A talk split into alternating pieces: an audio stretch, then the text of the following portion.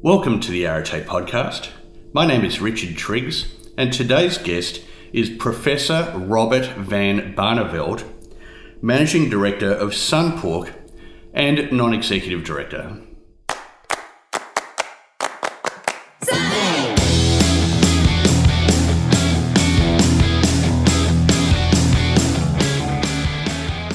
Well, it's great to have you along again today for an Arete podcast, and I hope wherever you are, you're having a fantastic day. I'm really looking forward to bringing this conversation with you. I've known Robert for many years in a number of capacities. We have a great conversation about his career, which covers a broad variety of both commercial and non commercial charitable interests. But before I formally introduce Robert to you, let me briefly introduce myself to those who have not listened to the podcast before. My name is Richard Triggs, and I'm the managing partner of Arete Executive.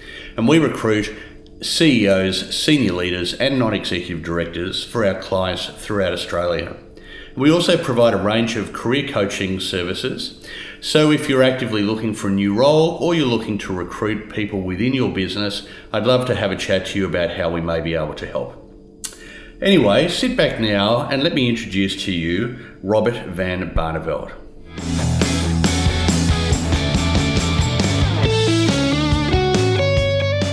Professor Robert Van Barneveld is an Australian expert in the pork industry and in particular in relation to pork nutrition. He commenced his career working in various university faculties around Australia, having completed a Bachelor of Agricultural Science with first class honours and then a PhD. He has served on numerous industry boards and commercial boards in relation to the pork industry, which has led him to his current role as Managing Director of Sunpork Proprietary Limited. Robert also has a very strong interest in supporting autism related not for profits. And he is currently Deputy Chair and Independent Director of Autism CRC and Chairman of Social Skills Training. Enjoy this conversation with Robert Van Barneveld.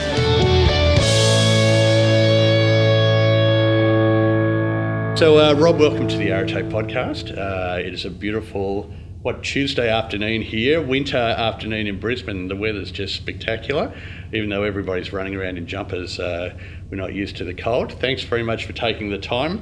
Um, Thanks for having me. just to begin with, why don't you uh, tell us a little bit about your current range of professional responsibilities? Thanks, Richard. Uh, I've a fairly diverse range of professional responsibilities, but most of my days taken up uh, now as Group CEO and Managing Director of the Sunpork Group. Uh-huh. Uh, but in addition to that, I am a non executive director of the Ridley Corporation, which mm-hmm. is Australia's largest stock feed manufacturer. Mm-hmm. I'm a director of the Autism Cooperative Research center mm-hmm. uh, and as part of that, I chair a small startup company called Social Skills Training Proprietary Limited, which mm-hmm. uh, develops resources for kids with autism. And all kind of very interrelated, even though at sort of face value you wouldn't think so. That's true, and uh, you know we have some projects within Sunpork that are going to bring those two sure organisations closer together, which is quite exciting in the Great. future. Well, we'll talk a, a, lot more about that, I'm sure, a bit later in the conversation. But how long have you been in your your current uh, CEO capacity? I've actually been in this CEO role since April the fourth, right? via quite a circuitous route because I've I've come from chairman of the board of one of those uh, companies that we've brought together into the group. Yeah. And uh, it became clear to us when we brought them together that we needed uh, someone across the whole lot. Sure. And, uh, you know, it's interesting for me because I enjoy talking to people in their first 90 days because often, you know, coming into a new role as CEO, um, it's a pivotal sort of time. But I suppose for you, quite different because you had a lot of visibility on the business prior to, uh, you know, stepping into the role. That's right. I did have a lot of visibility across the business, but certainly when you come into a management role, you get a, a different type of visibility, right? Uh, which presents its own range of challenges and opportunities. Yeah, right. So without getting into sort of any of the, you know, the nuts and bolts or the confidentiality of it, um, speaking more generally, did you find that when you came in as CEO, there were a lot of things that, as a member of the board, you just had no awareness of? Wasn't so much no awareness, but the priority level changes. Okay. And um, I think uh, it, it's a different vision, as I said, and Sure. and um, not so much uh, a bad vision or a better vision. Right. Um, it's just a different vision, and you, you certainly look at the business in a different way Okay. uh, compared to a director's perspective. Right, and I suppose uh, you know a lot of the time there's discussion about how does a CEO successfully transition to being on the board.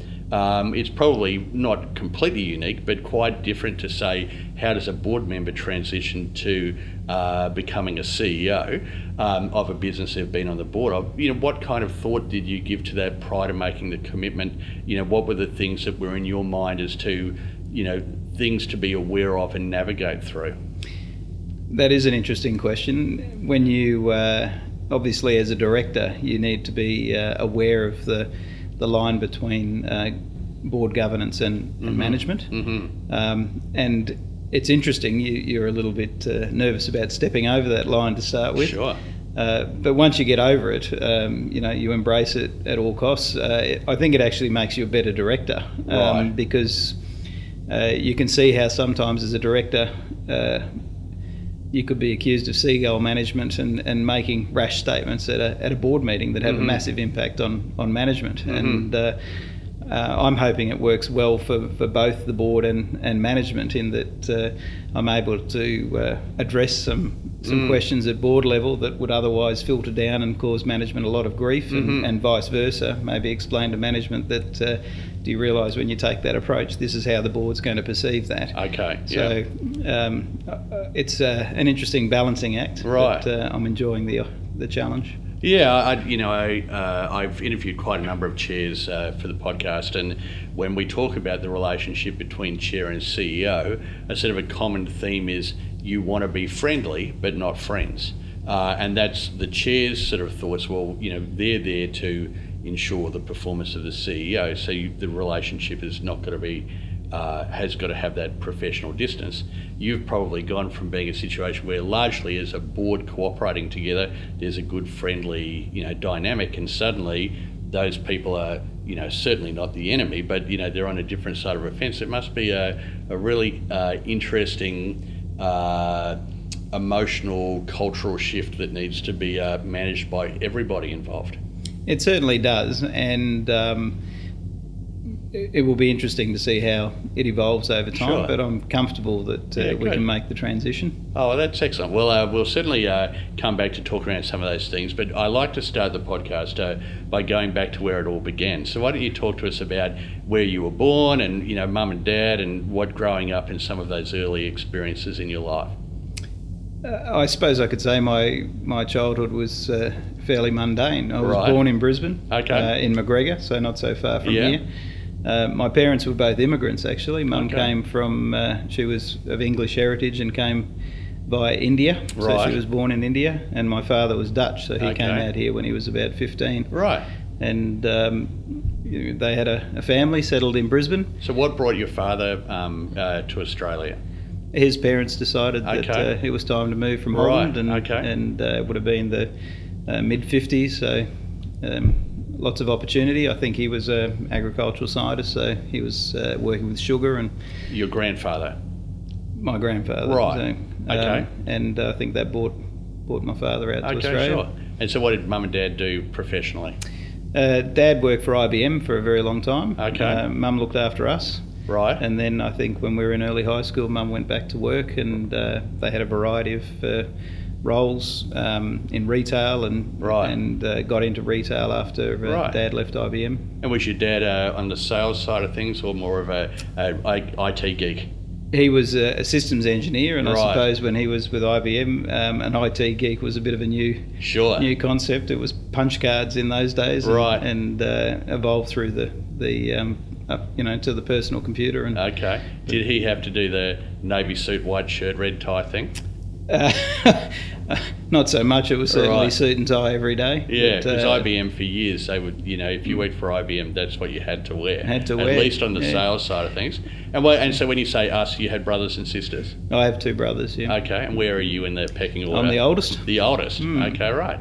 And uh, and so what then? You know, led you into um, having a passion for the agri space. Mum actually grew up on a, a dairy farm, so Okay. we always had some exposure. And uh, um, during the 80s, we had a, uh, a hobby farm down towards Beaudesert that got Right. me a little bit interested. Okay. Um, but it was really uh, by accident. When I finished high school, I knew I wanted to go to university, but I didn't have any real uh, passion in any one direction. Right. And I suppose through uh, Dad's contacts with IBM, etc., I, I uh, uh, enrolled in computer science and commerce at university to start with. Right. And then uh, um, found that to be tremendously boring Okay. uh, and uh, was able to um, change that path by being thrown out of university for Right. uh, non-attendance, Uh-huh. non-conformance, and uh, certainly low marks. So, Okay. uh, when I had uh, prepared, you know, my choices for university, I kind of had computer science, commerce at the top, Yeah. and all my other choices were agricultural science. Uh, Okay. to my mother's horror, Right. uh, what would you ever do in agriculture? Right. And um, anyway, So you've been sort of loosely working around the family hobby farm, and you just enjoyed that space. yeah, Right. that was pretty much it. So, how far after exiting the computer science did you then go back to uni to do your um, uh, agri qualifications? I uh, tr- transitioned over six months before I could actually get into agricultural science, Right, and then okay. uh, enrolled in that, and you know, effectively uh, that was where I wanted to be. So my performance in that area was somewhat better than. Oh, good. And was that at Gatton? No, I could have gone to Gatton, but Right. uh, I decided to do it through St Lucia. Okay. And uh, at the time, the St Lucia course had a more research base, where the uh, Gatton course was more of an extension base. Right. So- Okay. Sure. And uh, and during sort of high school and uni years, did you have a part time job or anything like that? Yeah, certainly. Okay. Um, when I was 15, I got a job working in Kmart. Started Right. at the stock room and Uh-huh. then the garden shop, then appliances, and then uh, the front end and uh, service desk. How long were you at Kmart for? Seven years. I was at Woolies for four years. There you go. Good, good uh, breeding ground for the future leaders of Australia. That's right. well, uh, it was, and Right. uh, I suppose at the same time I managed to. Uh, I had a job at World Expo '88 Oh, in yeah. '88, and working for Suncorp, Right. and um, I had holiday jobs at IBM, Right. so I was fairly occupied outside of university. Yeah, okay. Oh, we, we're about the same age, uh, I think. So uh, all I remember from World Expo was just uh, lots and lots and lots of drinking. And uh, uh, I would have uh, never even thought to work there. That was, Well, I think that fairly much sums it up. Right. There was a lot of that, but it was an excellent place to work. okay. And so um, you did your uh, Bachelor of Agricultural Science and then went on and did honours. Uh, so what, over about a four-year period? Uh, the agricultural science degree was a four-year degree. Okay. Honours was uh, part of it and based on your GPA over the four years. Yeah. Um, but I was, you know, at the end of that, I was very keen to go out and get a job. Right. Uh, but they um, more or less changed the, the rules around Okay. postgraduate work. Right. And uh, I was sucked down that path. Right. To the point where you even completed a PhD. That's right. Right, okay. Which is a, a, a heavy undertaking for anybody. Um, what uh, you, you had a desire at that point to pursue more of an academic career?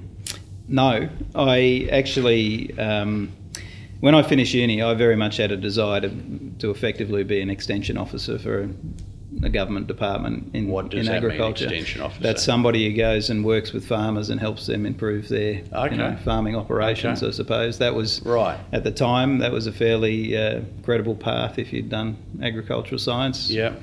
Um, I was very much sick of being on a university campus. Right. But uh, the uh, I was favouring the pork industry at that time. Yeah. I'd had a very good lecturer at university who, uh, you know, really uh, generated some interest. Okay. And um, the pork industry at the time was looking for good students to take on postgraduate work. So Okay. they actually took the initiative to significantly enhance uh, scholarships. Yeah. So I think the year before they might have been something like eight thousand dollars a year tax free to do a, a postgraduate Right. um, qualification, and they Yeah. took it up to twenty four thousand dollars Okay. tax free, which at the time was you know you'd struggle to find a job that could Sure. uh, pay you that much. Yeah.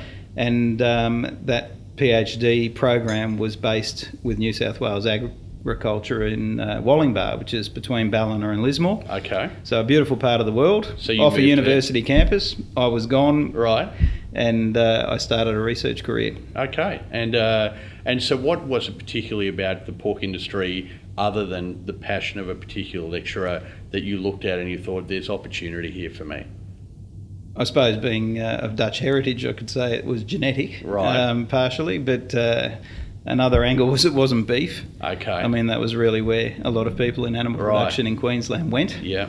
Um, I really enjoyed intensive agriculture. I thought, uh, um, you know, that's where the cutting edge of, of technologies could be applied, etc. So, So did you think back then, and maybe I'm reading too much into you, that uh, everybody's doing beef? If I want to niche myself, I'm going to go towards pork because it's the path less travelled.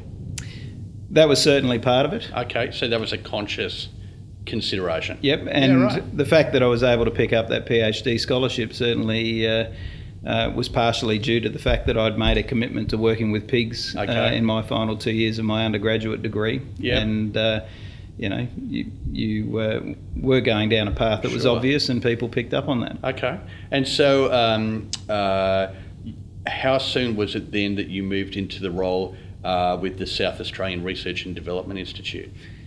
I had a very lucky path, and if you look at some of the paths of students these days, um, you know they'd look at this with envy. But uh, I was able to do my PhD with a you know world-renowned scientist who Okay. basically sat across the hall, Right. and any time I needed him, he was there. right. Um, and uh, I was able to finish my PhD in two years and 11 months. Uh-huh. And I actually had the offer for that job in the March of my final year, which they kept open for nine months. oh, great. So, you know, finished the PhD, straight into a, Yeah. a research officer job where I had my own staff, no real boss. Mhm. Uh, basically, build your own Right. research portfolio. And what was your PhD about? It was about uh, it was biochemistry in, in terms of uh, nutrition of pigs. Okay. So uh, what happens when you heat proteins Right. and how that affects how much of the amino acids in the proteins that can be actually utilised by the pig to grow. Okay, so heating the food stock. Correct. Right. Okay, and so then moving into um, this uh, development institute, you were uh, extending that same research. It started that well. I was extending that research into nutrition, so they were looking for a specialist nutritionist Right. um, to do R and D for predominantly the South Australian pork industry. But So you're living in Adelaide at this I stage. moved to Adelaide. Okay. I actually moved to the Barossa Valley, so Oh, it was nice. not a bad place Sure. uh, to live for a few years. Yeah. And um, really, I had uh, tremendous uh, scope in terms of the areas of nutrition I could work in. So Okay. we we moved very quickly from amino acids to carbohydrate nutrition, and then into uh, you know aspects of fibre nutrition, and then Okay. into rapid analysis of feed ingredients. And a lot of that work is um, being applied and commercialised today by the pork industry. And for the less, you know, technical about amongst us, uh, what were some of the, you know, the more interesting uh, uh, things that you discovered that you're saying are now being applied in the industry? One of the areas that we were working on used um, a thing called near infrared reflectance, which is basically you shine infrared light onto a substance and it has a fingerprint reflectance. Okay. And you can uh, calibrate that against known um, nutritional values. Right. So we were able to uh, demonstrate that you could do that to, to predict how much energy Mm-hmm. Uh, in a cereal grain, Mhm. like wheat or barley or sorghum, Mhm. can be utilised by a pig for growth Mhm. before you feed it to the pig. Right. Okay. And uh, when you're growing pigs for a living, that's worth a tremendous amount of money to you sure. because uh, you know energy makes the world go around, and Yeah. if you can use that more efficiently, you know, you're going to uh, have a far better operation. Okay. And so uh, you're with um, uh, the Development Institute for a while, uh, a few years, and then off to um, Hassel. No, Hassels was you know something that I did uh, while I was while I was there. It was kind of part time consultancies. Right. Um, gave me a bit of exposure into into Asia. Right. Um, but uh, from the South Australian government, I mean, during my time there, the world changed in, in the R and D environment. Uh, when I was doing my PhD, um, government departments and universities still had a very significant amount of their own expenditure that they put into into their research. Okay. And uh, I suppose the government in agriculture, in particular, had changed to the R and D corporation model. Uh, so as that model for research investment grew, so university and government funding withdrew. Okay. So after eight or so, well, six years, I suppose, with the government, I was finding all of the research money for my research and for my staff and for my salary.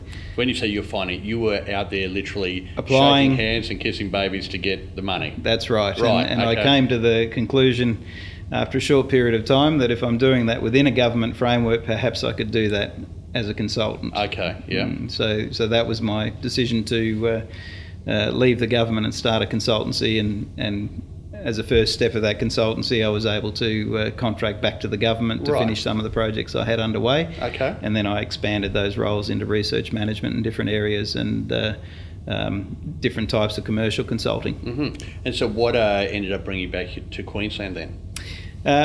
My family, my second daughter was born very premature. Okay. And she was diagnosed with autism. hmm And so it was really a decision to come back to Queensland for more family support. Right. And I suppose as a consultant, I could really live anywhere. Okay. So your wife's family from uh, Queensland as well. Well, everybody's family was in, in Queensland at okay. the time. Sure. That's right. So back and then working uh, with the University of Queensland. With the University of Queensland, that was really uh, an adjunct appointment. Okay. So when we moved back to Queensland, my primary role was consulting, Right. and that's when I started to get involved with the Sunpork Group. Right. which was known as CHM at the time. Okay. Um, but I have, you know, my roles at that time were to do things like manage all of the rock lobster aquaculture research in the country, manage Mm-hmm. all the aquaculture nutrition research in the country uh, on behalf of the Fisheries R and D Corporation, Mm-hmm. run some R and D programs with. Uh, with um, the federal government and with South Right. Australian government, uh, started some commercial consulting around nutrition, Mhm. and then uh, um, started working with the CHM group managing their science and technology Right. portfolio. Okay. My dad was a university academic, so uh, I grew up in this sort of uh, research based uh, uh, um, environment. What was it that started to get you sort of more commercially interested? I mean, you know, there's a world of difference between being, you know, a consultant in research to being the CEO of, you know, a significant commercial operation. What were some of the the sort of uh, key milestones in terms of developing that appetite within yourself? It actually started uh, while I was still with the South Australian government, Mm-hmm. and um, I was a young researcher that had a lot of latitude and probably got away with a lot more than I was otherwise entitled to. Right. um, and was able to achieve a lot at a young age. Mhm. And uh, I went for a, a review.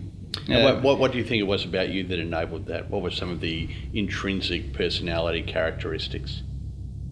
I, I am very much focused on, on logic and the outcome, Okay. and uh, um, driven by delivering the outcome. Yep. Um, but I probably, uh, you know, I had delivered a number of outcomes and thought I had achieved a lot. But I went Mhm. for a review, and the director of research within the South Australian uh, Research and Development Institute did the review Mm-hmm. and um, asked me to explain what I had achieved and why I was, uh, you know, why I should be promoted. Mhm. And I was trying to leap a couple of levels at Okay. the time. Yeah. And uh, I thought I put a good case forward, and then he just asked, well, if I went and asked a pig farmer at the back of Mallala what you've done for him, what would he say? Mm-hmm. And I'm going, oh, well, you know, I don't really do research for him. I do it for the industry. Right. And he goes, well, isn't he the industry? Come on. And he just asked that question for two hours. Right. And at the end, I just said, I've done nothing. You know, I've really conceded. and it just changed my whole focus and made me aware that um, you've got to understand who you're working for when you're doing Right. research. It's not about getting a grant and doing the research and then getting another grant and doing the research and maybe someone else will pick it up and use it. It really made me focus on um, what my research was delivering for Yeah. the better of the people that were, Yeah. you know, what, what are the practical, ultimately funding it. the practical commercial outcomes? That's right. And um, unfortunately, there are many, many, many scientists that don't make that connection. So they will just go through the motions. And, and in any industry, if they were able to do that a little bit better, I think we'd have a lot more progress on the science front. Mm-hmm. Uh, so that was the trigger to get a lot more focused on the application of my research, which brought me closer to the commercial outcomes, which brought me Okay. closer to the commercial functions. And do you think, as a result of that, you know, uh, uh, Sunpork obviously, but earlier than that, these uh, uh, uh, producers were saying, okay, well, here's a guy that can actually look at the commercial outcomes. Let's get him engaged in a broader understanding of our business in order to tap into that practicality. Absolutely, and I think CHM have done that very well. right. You know, through the Sunpork journey. Yeah. So what you know? So uh, you're you're originally researching on uh, nutrition. What were some of the you know the additional tasks or additional components of the broader business that you started to get you know a level of awareness and engagement with? How did it kind of unfold? From a pork industry point of view, um, in pig production, nu- nutrition uh, costs represent 50 to 60 percent of your costs. right. Yep.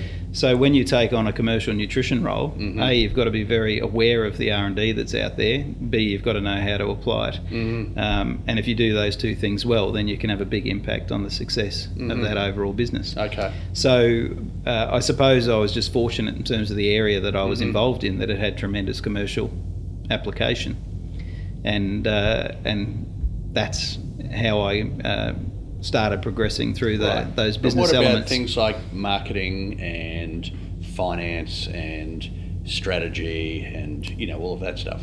Okay, well, uh, marketing and finance, absolutely no idea. I mean, that had to be learned learned via another Sure. path. Yeah. Um, strategy certainly came uh, around um, my experience with research management, where a lot of my Mhm. job, job was developing strategic plans and strategic frameworks, and, Mhm. and that actually formed a, a quite a large part of my consultancy. Mhm.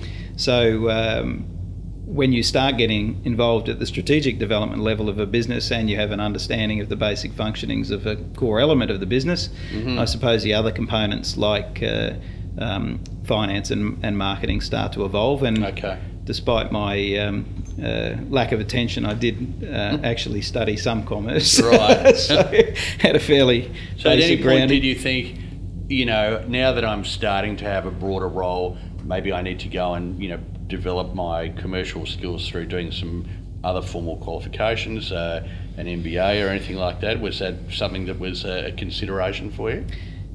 It wasn't actually, and I, I don't think I've always followed those traditional Mhm. paths. Mhm. And I suppose I don't subscribe to the theory that just by having an MBA or um, being a graduate of the Australian Institute of Company Directors all, all of a sudden qualifies me to be a director or, Sure. or something other than I'm, uh, you know, fundamentally qualified to be. Mhm. I also come from a background where, um, with your your science background and postgraduate qualifications, you're working as an expert in a particular area. So uh, anything below that expert level becomes very hard to claim as a, a skill. Right. Uh, so really, the progression was all again back um, around outcomes, Mhm. and uh, when I started working for the Sunpork Group, Mhm. the motivation was they were in they were paying levies into R and D.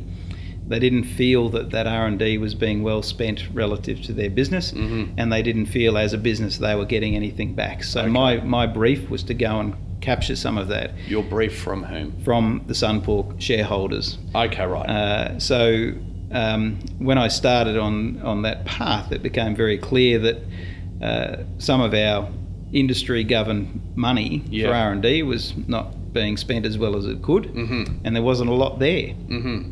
So uh, that was when we decided that maybe we should pursue the establishment of a cooperative research centre for the pork industry. Mm-hmm. Um, and anybody that's been involved with establishing cooperative research centres knows that that's no mean feat. Sure. You're trying to bring many partners together. Some of them are competitors in the marketplace, and uh, you want to bring them together for a common goal, Mhm. and then go and convince the federal government to give you thirty or forty million dollars over a seven-year period to Mhm. go and do a specific piece of research. So.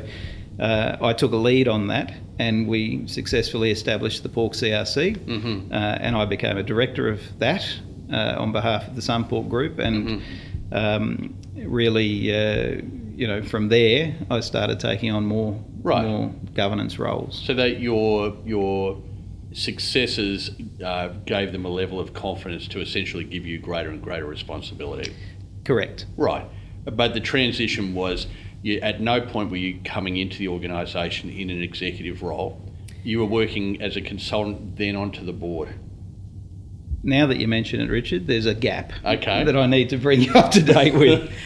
I decided um, shortly after we'd moved to Brisbane that I spent a lot of time at work, Yeah. at work, and I didn't really give anything back to the community. Okay. And I mentioned that my second daughter was diagnosed as being autistic. sure. So I uh, became a member of a not-for-profit board. Yeah. Um, not because I was looking for a springboard, but Sure. because I wanted to make a contribution uh, to a, an organisation that had helped my daughter. Yeah. Um, and so I became a member of that board, and then I suppose 18 months later I was chairing it. This is Autism Queensland. That was of Autism Queensland, Sure. and uh, and that was a baptism of fire for me because I had no governance Okay. skills. Yeah. So it would be fair to say I learnt Right. on the job Yes. um, and uh, dodged some bullets on that journey. Sure. But um, got tremendous experience, and so I did have some governance ex- governance experience when I started taking on more roles within the.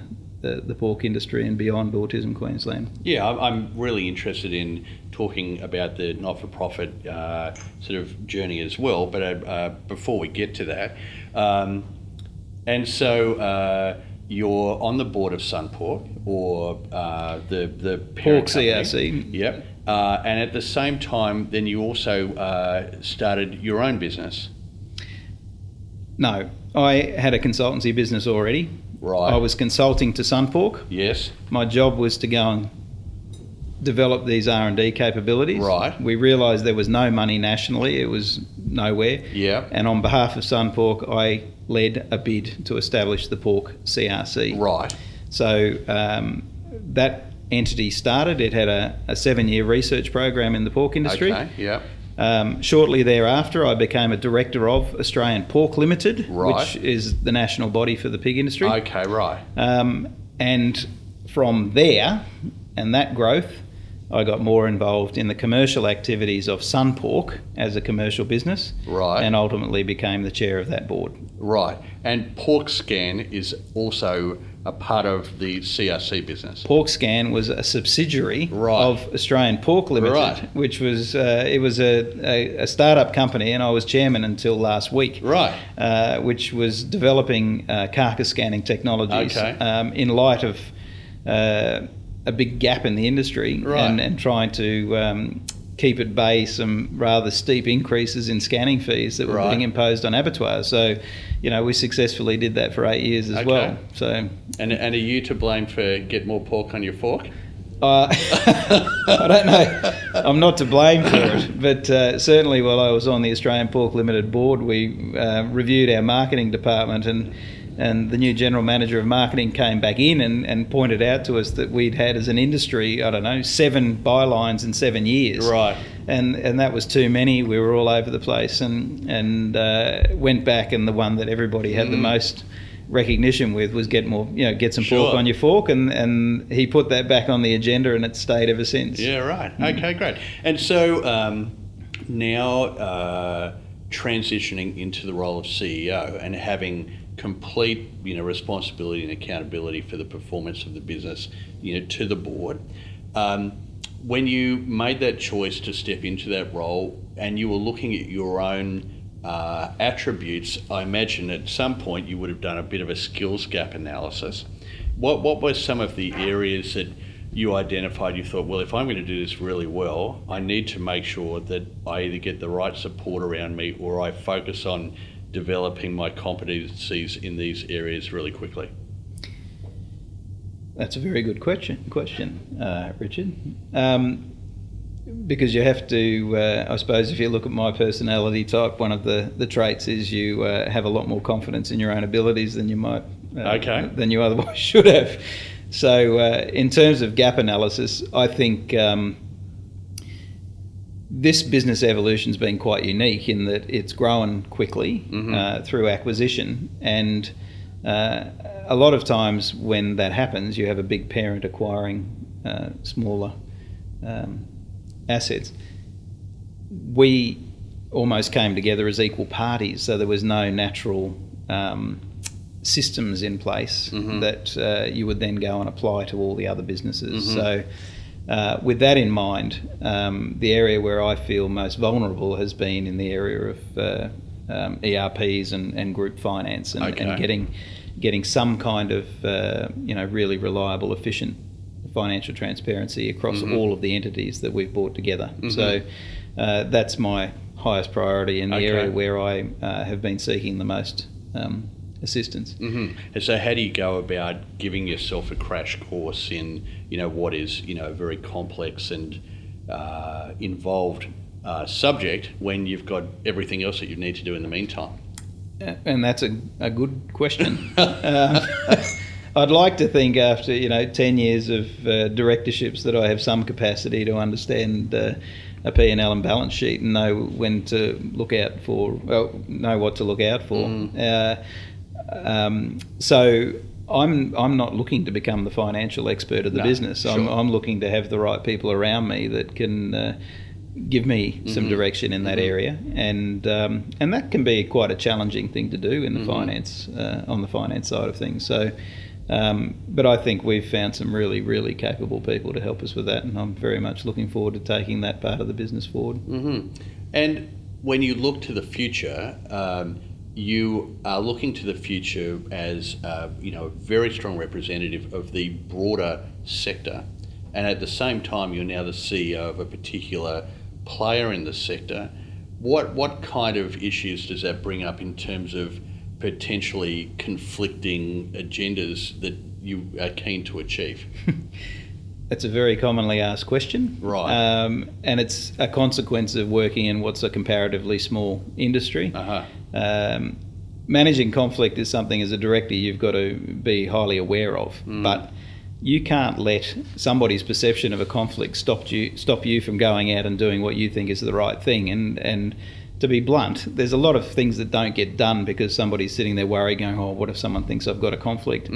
Um, so it comes down to common sense. Um, you know, if you're in it for personal gain, my experience is someone's going to work that out very, very quickly, and it'll come to a, a grinding halt very quickly. So, um, you know, come back to outcomes. If we've got to get the job done, let's work out who needs to do it, who's the right person to do it, and uh, get the process underway. And when you consider, you made the point earlier, pork being a much smaller industry, say in Australia, than beef or poultry, like how would it compare in terms of overall size of animal agriculture? I think um, the farm gate value of the pork industry sits somewhere around a billion dollars. So Right. in our national economy, it's a rounding error. Um, and post farm gate, it might extend to 2.5 to 3 billion, but it's growing at a reasonably healthy rate.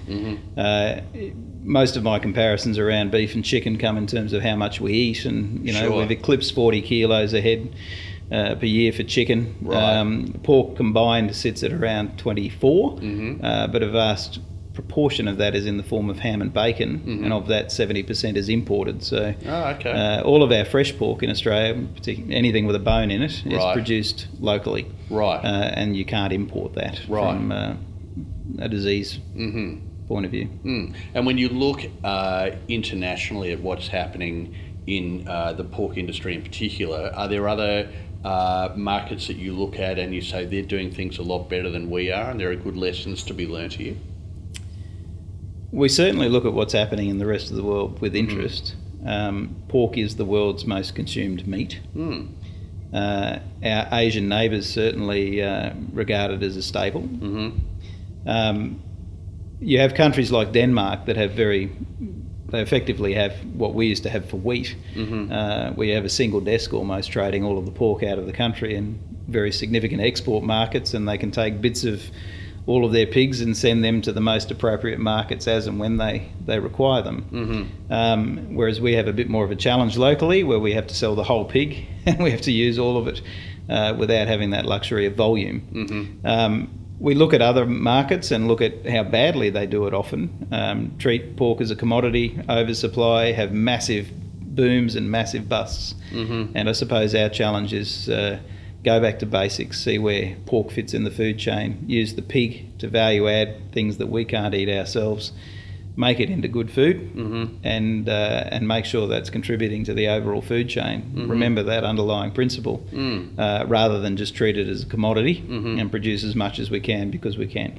hmm And what about uh, you know the growing uh, awareness of the requirement to treat animals humanely? And I mean, you see, if I walk down the chicken you know egg aisle now, uh, there's uh, a lot of um, the egg producers are saying free range, and then they're saying organic free range, and so on. Um, in comparison, how does the pork industry stack up in that regard? Uh, it's interesting. I mean, from a business perspective, animal welfare is our highest priority because um, basi- the, the business is based on animals. Sure. And if uh, we don't want to take that priority, we don't have much of a business. hmm Um, there are there is a vocal minority out there that try to paint intensive animal industries as uh, abhorrent and and uh, inflictors of all thing evil. Mhm. Um, but uh, we're very comfortable that um, we have the highest welfare standards that Mhm. uh, can be had worldwide, and the Mhm. Australian industry, certainly from a pork perspective, has taken voluntary positions um, around uh, pig management that Mhm. you know no one's even close to. hmm So, um, you know, it, it is a challenging environment to be operating in because uh, with increasing urbanisation, the vast majority of people have very little knowledge of where their food comes from. Sure. But in our current environment, everybody has an opinion, hmm and uh, often in the case of animals, those opinions are, are very poorly informed. hmm Um, there's a, a real tendency for anthropomorphism where you assume an animal thinks exactly the same way you do, Mhm. which is uh, certainly not the case, but Mhm. it does have a big bearing on how people perceive uh, where their food comes from. hmm But uh, it is a challenge because people want to know that their animals were reared in a in a happy, healthy environment, hmm but they don't want to make the connection with the fact that that animal had to be killed to produce the meat they're Mm. about to eat. They're happy eating the meat, hmm they want to know the animal is happy. They don't want to know what happened in the middle. Yeah, sure. Mm. No, I understand. So let's move now uh, to the autism side of things because you've done some, you know, really interesting uh, things in that space too. That have, uh, you know, enabled uh, a lot of success uh, for t- Autism Queensland and Autism CRC and, and other uh, areas that you've been involved with. So talk us through that journey. It's been an interesting journey because it started with my daughter being uh, diagnosed with autism, and that Mhm. actually turned out to be a misdiagnosis. Right. She has a, um chromosomal abnormality that um, culminates in a condition called Rett syndrome. So Mhm. you could say I was almost on that path by false pretenses. And was that related to the premature birth? Or? No, no, it's it's uh, just a, an abnormality that occurs Okay. um, during development Mhm. and um, uh, exists only in girls because it's only on the X chromosome. Okay. So, um, so with Autism Queensland, I, I suppose that journey um, was an interesting one in that you hear quite often um, not for profits are often run by a lot of well-meaning people that aren't necessarily qualified to run an organisation and. I suppose the onus on directors of any organisation, be it a not-for-profit or otherwise, are the same these days. So uh, you don't have the luxury of saying, "Well, I didn't know. I was Mm. just trying to do a good job." hmm And um, we really needed to evolve Autism Queensland from an incorporated association to a, a modern Mhm. um, organisation. And, and I'm happy that my legacy was being able to uh, leave that as a company limited by guarantee that had a lot more flexibility around board appointments and hmm and overall management. And uh, um, you know, it was a good period for the for that business. Mhm. Um, it grew, and we were able to expand the services uh, across Queensland. hmm But um, I suppose this is where we talk about the synergies between the pork industry and, and autism. From uh, my experiences with uh, establishing the Pork Cooperative Research Centre, um, it was very clear that uh, having something like that for the autism sector would be invaluable, Mhm. largely because a lot of the uh, services are delivered on a state base or have been in the past delivered on a state basis. Uh, there was really no national coordination of R&D. Um, there was no real critical mass in terms of funding. Um, and while a CRC, you know, was on our radar for a long time as being something that would be great to have, it didn't actually fit into the Cooperative Research Centre portfolio. Um, and then I think uh, Kevin Rudd might have changed the rules and said we can have, um, you know, social welfare uh, type cooperative research Okay. centres would now be accepted. And as soon as that green light Okay. occurred, uh, we started down the path of, of putting an autism CRC together. Mm. And so, what what was involved in that, and, and how long did that take you to successfully get that outcome? It actually took us three and a half years to do Mm-hmm. it from the original discussion saying, I think we should go down this path. Mm-hmm. Um, it was very different to doing it for an in, industry based cooperative research centre because you need investment from the industry, if you Yeah, like. sure. Uh, so when a lot of your participants are not for profits or charities or Mm-hmm. otherwise, um, that can be a difficult a difficult task. Um, in terms of them uh, wanting to come together synergistically uh, and so- pay cash to be Right. part of it. Okay, right. Yeah, so that was one of the challenges. But um, and there was, you know, it was also a fairly territorial research environment. So getting people to drop those barriers and come together and, Mm-hmm. actually say they were prepared to work together to a common goal was Mm-hmm. a big task.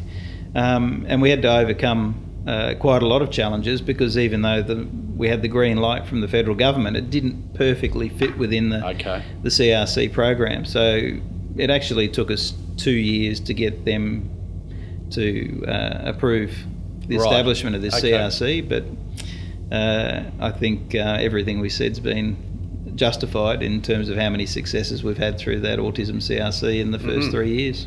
And and so you're now deputy chair, That's correct. right? But originally you were the chair. I led the bid. I chaired the bid team Right, that got it up and running, um, and through that process, uh, Mhm. you know, we had always uh, um, earmarked Judy Mhm. Brewer as our, our chairperson, given her previous experience in the autism sphere, and Sure.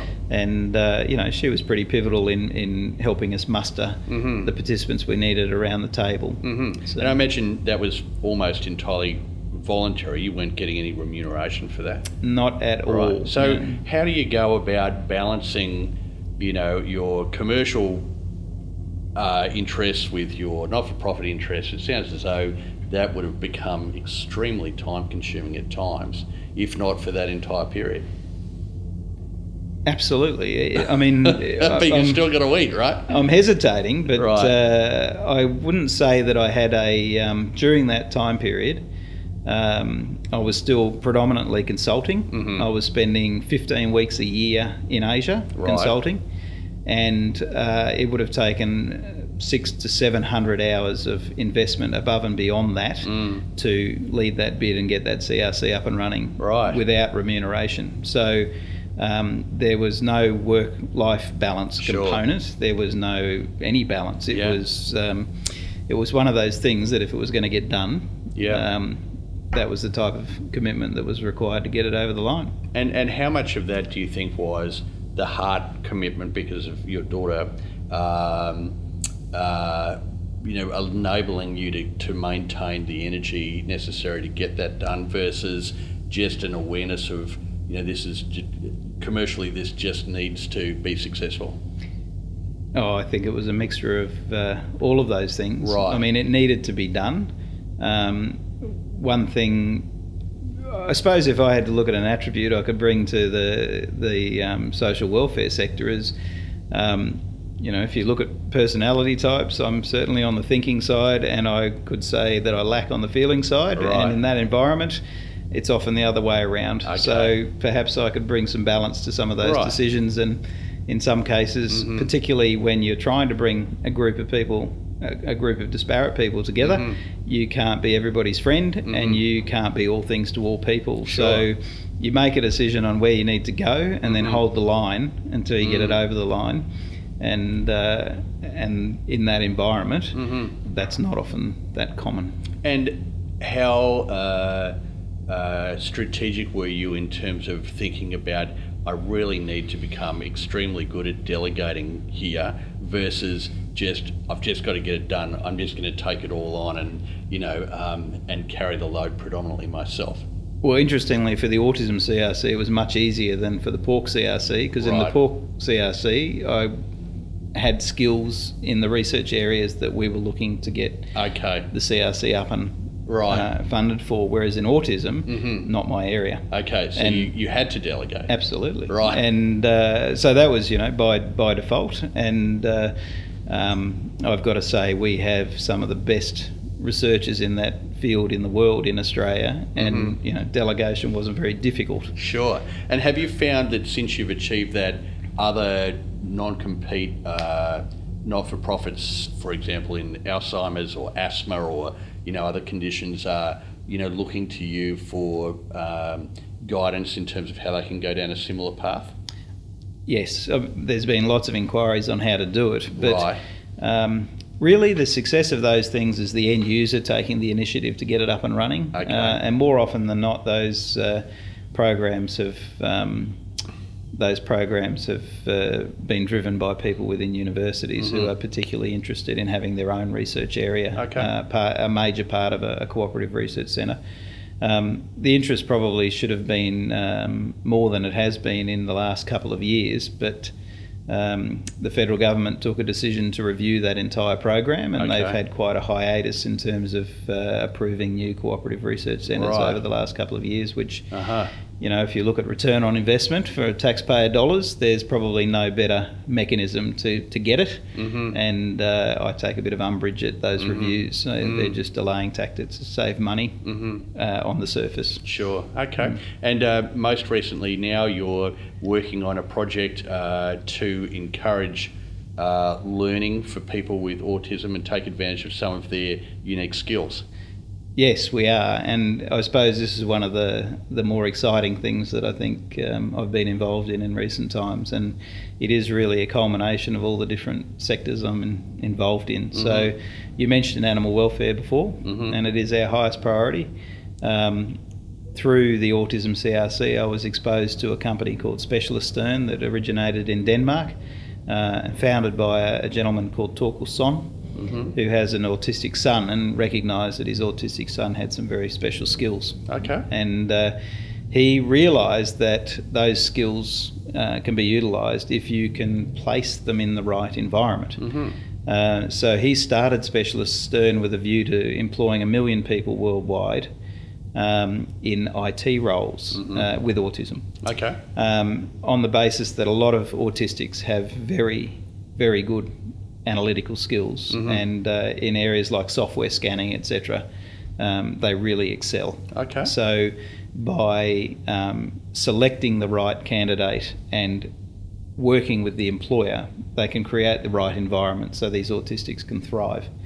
And um, through that exposure, I suppose I asked Specialisterne, well, why can't we change this concept to utilise the special skills of autistics who have tremendous empathy with animals? Mm-hmm. And Temple Grandin is the most famous example. Uh, there's been a movie on her. Uh, she uh, is an American autistic who um, has designed a tremendous number of the uh, lairages in uh, American abattoirs to ensure the animals uh, uh, pass through that in the um, least stressful way possible. Right. Okay. Uh, she comes to Australia several times a year. She does audits for McDonald's. You know, she she really is uh, uh, regarded as a world expert Mm. in animal welfare. So, uh, and she is autistic. Mm-hmm. So, uh, what we are doing now, we call it Project Dandelion within our own uh, sphere. Uh, dandelion is specialist is Specialisterne's logo. Okay. Um, if you put a dandelion in a lawn, Yes. it's a weed. Uh, it's actually a very functional plant when you take it out of that uh, Right. lawn and use it the way it could be used. Cool. Uh, so we're we're starting a program where we want to employ autistics with special empathy for animals, um, uh, develop positions in our farms Mm-hmm. uh, specifically around animal care, so that we can um, continually improve our, Mhm. our welfare standards. Mhm. Um, and we're looking at housing models where they might be in our accommodation and taken to work, Okay. uh, or where they may travel from home. And, Right. and uh, you know, we just think the the uh, potential is, is Mhm. tremendous. We're getting a lot of support for this initiative, and um, we hope to have our first employees in place later this year. Well, that is, uh, it's uh, wonderful to see, uh, you know, what could be seen as quite disparate, uh, different pockets of industry and uh, uh, your own sort of uh, emotional engagement with the autism community nicely interlocked to give you a special project. Do you hope that that's uh, you know a particular legacy you'll look back on with great pride?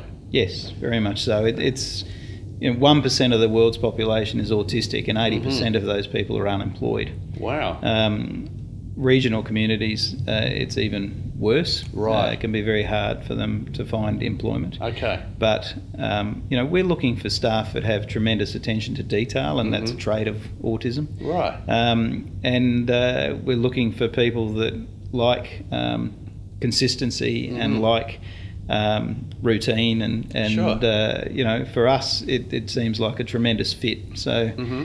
uh, and we're going to take it beyond just saying we employ autistics mm-hmm. we we would like to uh, actually quantify the welfare benefits that arise mm-hmm. from from that that mm-hmm. path and you know and the very diverse aspects of our business um, I'm you know quite certain we'll be looking for for other uh, areas where um, autistic traits may um, be better utilised mm-hmm. and, and uh, looking at uh, developing similar programs. Oh, that's great. And so, you know, you're in the role of CEO now. Uh, a CEO's role has a certain time horizon, whatever that might be. But if you look out to the future and say, you know, post uh, CEO um, of Sunpork, you, what are what are the kind of things that you think you'd like to be doing, you know, in the sort of medium to longer term future professionally?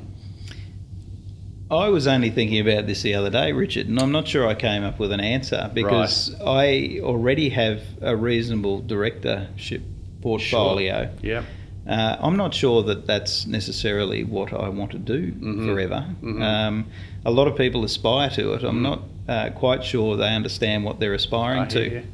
And uh, so I would, you know, I think going forward, um, when I'm not a, a CEO, I believe this uh, journey I'm on is going to enhance my my skills, mm-hmm. um, but uh, maybe retain one or two directorships. Mm-hmm. But um, uh, I think uh, I probably would revert to a small business or something like that. I'm, Return I'm, to being a mad scientist. Uh, perhaps, you know. I'm not sure I could handle the bureaucracy in a university environment, no, but sure. uh, you know that might change yeah. over time. I, I completely agree with you, though, in that I would get approached by C-level executives with a huge desire to move to a portfolio career. And it, well, why? You know, why, why do you want to do this? Not much money. It's a tremendous amount of responsibility. Uh, you know, it's tough. Um, it's tough to get the gig. It's tough to keep the gig. It's tough to keep a balanced portfolio. Uh, um, what's the driver? And I think a lot of the times it's because it's either ego or it's because, well, what else am I going to do? You know, I don't want to just retire and drop dead. Um, but I, I, I, do question why so many people seem so enamoured with a directorship portfolio. I think um, I think uh, you, you, pointed out that it's not much money. Mm. Um, uh, I'm not sure that's uh, common knowledge in terms of the effort involved in taking on a directorship sure. role versus the remuneration. Um, you know, people say he earned that much. If I look in the annual report, and he attended eight meetings, yeah. That much divided by eight, that's a lot of money. um, yeah, if you look at it that way, that's a lot of sure. money. But uh, I think you also mentioned the risk component, and yeah. it's very significant. Absolutely. Um, and and uh, the pressures are getting greater. Yeah. Um, oh, look, don't get me wrong, directorships on the right companies uh, can be incredibly interesting, mm. and you get exposure to things that you would never get exposure to. Mm. Uh, but it's not all beer and skittles, and there are no. certainly a lot of uh, mundane components mm. in hmm. terms of just general governance and making sure that the business is doing what it should be doing. Mm-hmm. Now, just before we wrap it up, because I know you've got a uh, busy afternoon ahead, I like to finish off with, uh, you know, all work and no play uh, makes a you know, for a pretty sad life. What are the sort of things you like to do when you're not working to keep you, uh, you know, entertained and your petrol tanks full, so to speak? I um, I'm fairly uh, ordinary at what people like to term work-life right. balance, and I also subscribe to the theory that work is part of life. So I have sure. trouble separating the two. But if I uh, have a moment, I enjoy uh, trying to play the guitar. Oh, do? Yes, uh, I uh, have a fishing boat, so right. I, I, like to try and uh, uh, go fishing from time to time, Okay. and um, we had a very unique opportunity that allowed us to uh, acquire a house in France. Oh, and nice. um, I very much enjoy going How often do you get over there? there. We try and go twice a year. Okay, and what Um, happens with it the rest of the time? Well, we don't. Uh, we didn't buy it to rent it out. It Right. actually, uh, I had an opportunity where my brother was looking to spend a year in France, and Okay. um, I became aware of how cheap houses in France are. so I thought, well, why don't I buy the house and you fix it all up and get it established, and then we'll keep using it. So we um, didn't buy it to put on to Airbnb or anything like that, but. Um, Friends and family seem to be making Okay. very good use of it. All right, we'll have to have a chat about that. Yeah. And, uh, and from a guitar point of view, are you a, an electric or an acoustic man? I'll give everything a go, Really? but probably uh, more acoustic. What's your uh, axe of choice? I have a, a Taylor guitar. Oh, Taylor. I'm, a, that, Ma- I'm a um, Martin man myself. Are you? Well, my Yeah. daughter has one of those. Oh, does she? you go. Very good. Well, look, I really appreciate your time. I think that's been a very interesting conversation. Uh, uh, thanks and have a great afternoon. Thanks, Richard.